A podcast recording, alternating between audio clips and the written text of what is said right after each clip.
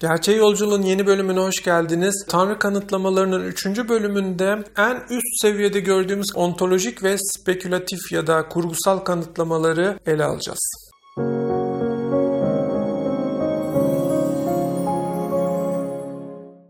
Tanrı kanıtlamalarının daha önceki bölümlerinde ilk önce Tanrı'yı nasıl bilmemiz gerektiği ya da Tanrı'da düşünceyle nelere ulaşmalıyız, neleri hedeflemeliyiz ve sadece Tanrı vardır ya da yoktur bunları sorgulamak yeterli olur mu?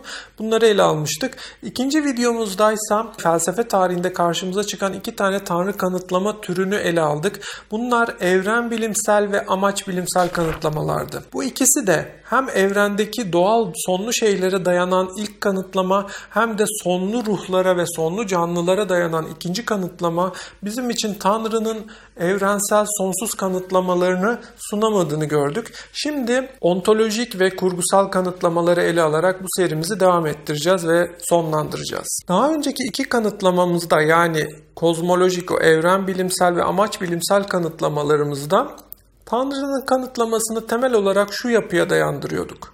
Sonlu vardır, ve sonlunun varlığı bir sonsuz varlığın işaretini oluşturur. Çünkü sonlu bugün vardır, yarın yoktur. O yüzden bunların üstünde bir sonsuz varlık olmak zorundadır diyorduk ilk iki kanıtlamamızda. Ve buna itiraz etmiştik. Çünkü demiştik ki sonsuzun kanıtlaması sonluya dayanamaz. Sonlu zaten gerçek bir varlık taşımamaktadır. O yüzden bunlara dayanarak sonsuzu kanıtlayamayız. Şimdi sonsuz kavrama dayanarak Tanrı'nın nasıl kanıtlamaya çalışıldığını göreceğiz. Burada da ontolojik kanıtlamaya gidiyoruz. Bu ontolojik kanıtlama bir önceki gibi sonlu vardır o yüzden sonsuz olmak zorundadır demiyor.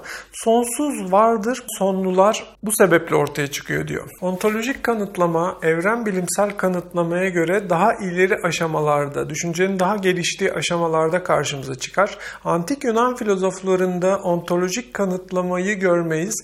Hatta daha sonrasında Hristiyan düşünürlerde de görmeyiz ama ilk kez bir başpiskopos olan Anselm bu kanıtlamayı ileri sürmüştür. Bu kanıtlamayı Anselm şöyle formüle ediyor.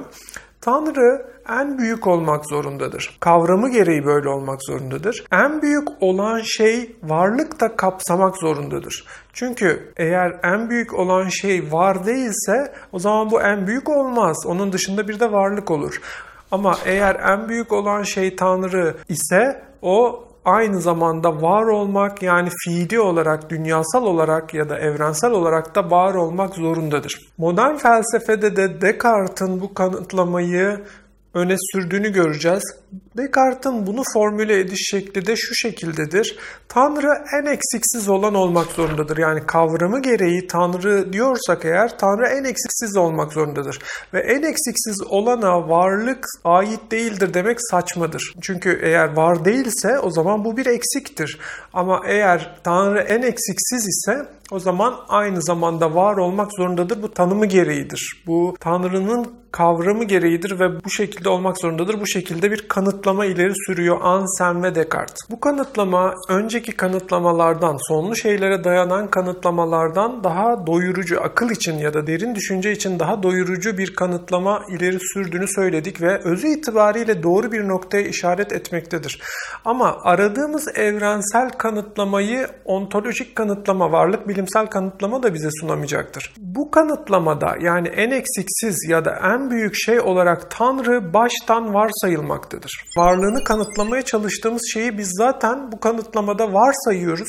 Daha sonrasında da bu böyle olduğuna göre mutlak olarak var olmak zorundadır diyoruz. Bir varsayıma dayandığı için, kendisi baştan kanıtlanmamış bir varsayıma dayandığı için bu kanıtlamada evrensel olarak geçerli bir kanıtlama değildir aslında. Bir varsayımdır ya da bir ileri sürüm, bir hipotezdir ama bir kanıtlama içermemektedir. Tıpkı sonlu şeyleri temel alıp sonlu şeylere bir sonsuz varlık alanı, ayrı bir varlık alanı yaratıp sonra Tanrı'yı da başka bir evrene, başka bir alana yerleştiren ilk iki kanıtlamada gördüğümüz gibi ontolojik kanıtlama da aslında günümüzde yaygın bir kanıtlama türüdür ama kanıtlanan bir bilgi, sonsuz bilgi, mutlak bilgi varsayımlar üzerine dayanmamak zorundadır. Descartes'in ve Anselm'in varsayımlara dayalı düşünce yöntemleri bize mutlak ve sonsuz bilgi ya da gerçek bilgi çünkü gerçek bilgi mutlak ve sonsuz olmak zorundadır mutlak ve sonsuz ve gerçek bilgiyi bize sunamayacaktır. Aynı inancın yaptığı yöntem aslında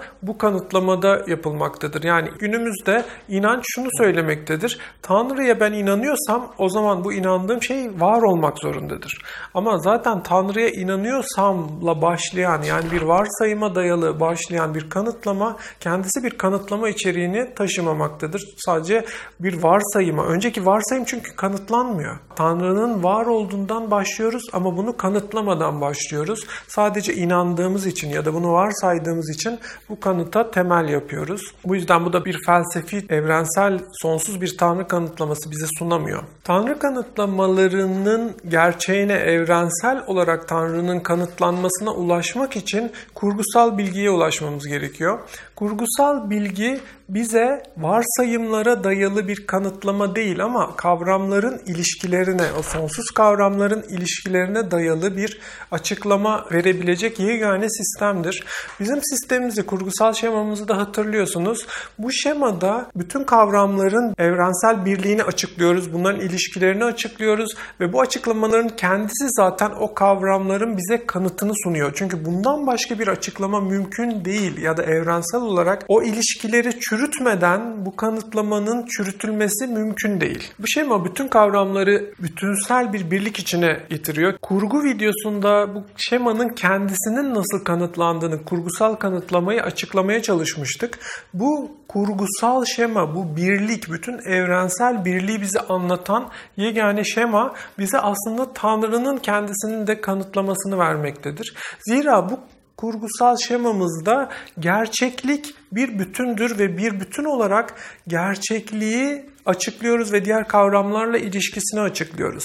Ve bu gerçekliğin mutlak, ideal gerçekliği bize Tanrı kavramını verir. Çünkü burada gerçeklik sadece var olmakla kalmaz, açınır kendini bilir ve diğer kavramlarla bize ilişkisini verir ve bu bize tam da Tanrı'nın bilgisini verebilecek yöntemdir. Burayı inceleyelim. Şimdi bir gerçeklik kavramı var. Bu gerçeklik kavramı en tepede duruyor ve bu olası evrensel olarak bütün bilgiyi ve varlığı kapsıyor. İşte bu Tanrı'nın tanımına uyan bir konumdur gerçekliğin konumu ama bu gerçeklik sadece var olarak karşımıza çıkıyor. Bu metafizik bir gerçeklik olarak karşımıza çıkıyor. Yani sadece bilgiyle bilebildiğimiz doğanın öncesinde ya da doğanın temelinde olan bir metafizik bilgiden bahsediyoruz.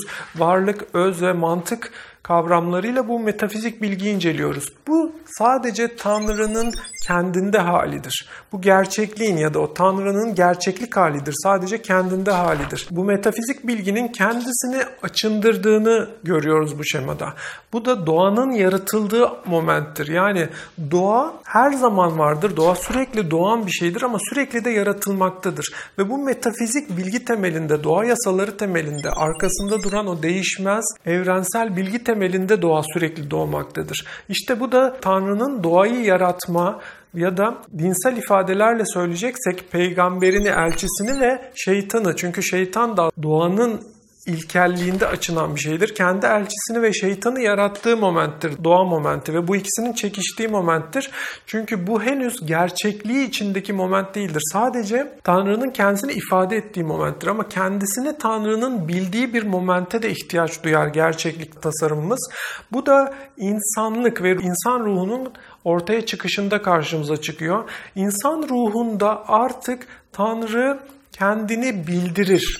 Tanrı'yı bilecek ruh ortaya çıkar ve Tanrı'yı kurgusal birlik içinde anlamlandıracak, onu bilebilecek ruh ortaya çıkar. Daha önceki evren bilimsel ve ontolojik açıklamalarda Tanrı'yı sadece zorunlu bir varlık olarak görüyorduk. Oysa kurgusal şemamızda görüyoruz ki Tanrı aslında özgürlüğün de kendisidir. Çünkü ruh ve irade özgürlüğün alanıdır ve bunu bilmek, kendini bilmek, ruhu bilmek ve bütün evreni bilmek, gerçekliği bilmek özgürlüğün ta kendisidir. Kendini gerçekleştirmek özgürlüğün ta kendisidir. İşte insan ruhunun kendini bilmesi, kendini gerçekleştirmesi Tanrı'ya ulaşmasının, o ruhun Tanrı'ya yükselmesinin de ifadesidir. Tanrı bilinerek var olur. Kendi başına tabii ki de bilinmeden önce de vardır ama kendini doğada açındırıp kendinin bildirilmesiyle Tanrı'yı bilerek Tanrı'nın bütünlüğüne ulaşırız. Kurgusal kanıtlamanın verdiği zenginliği, verdiği o açıklamayı, verdiği o sınanabilirlik, test edilebilirlik yani bilimsellik temelini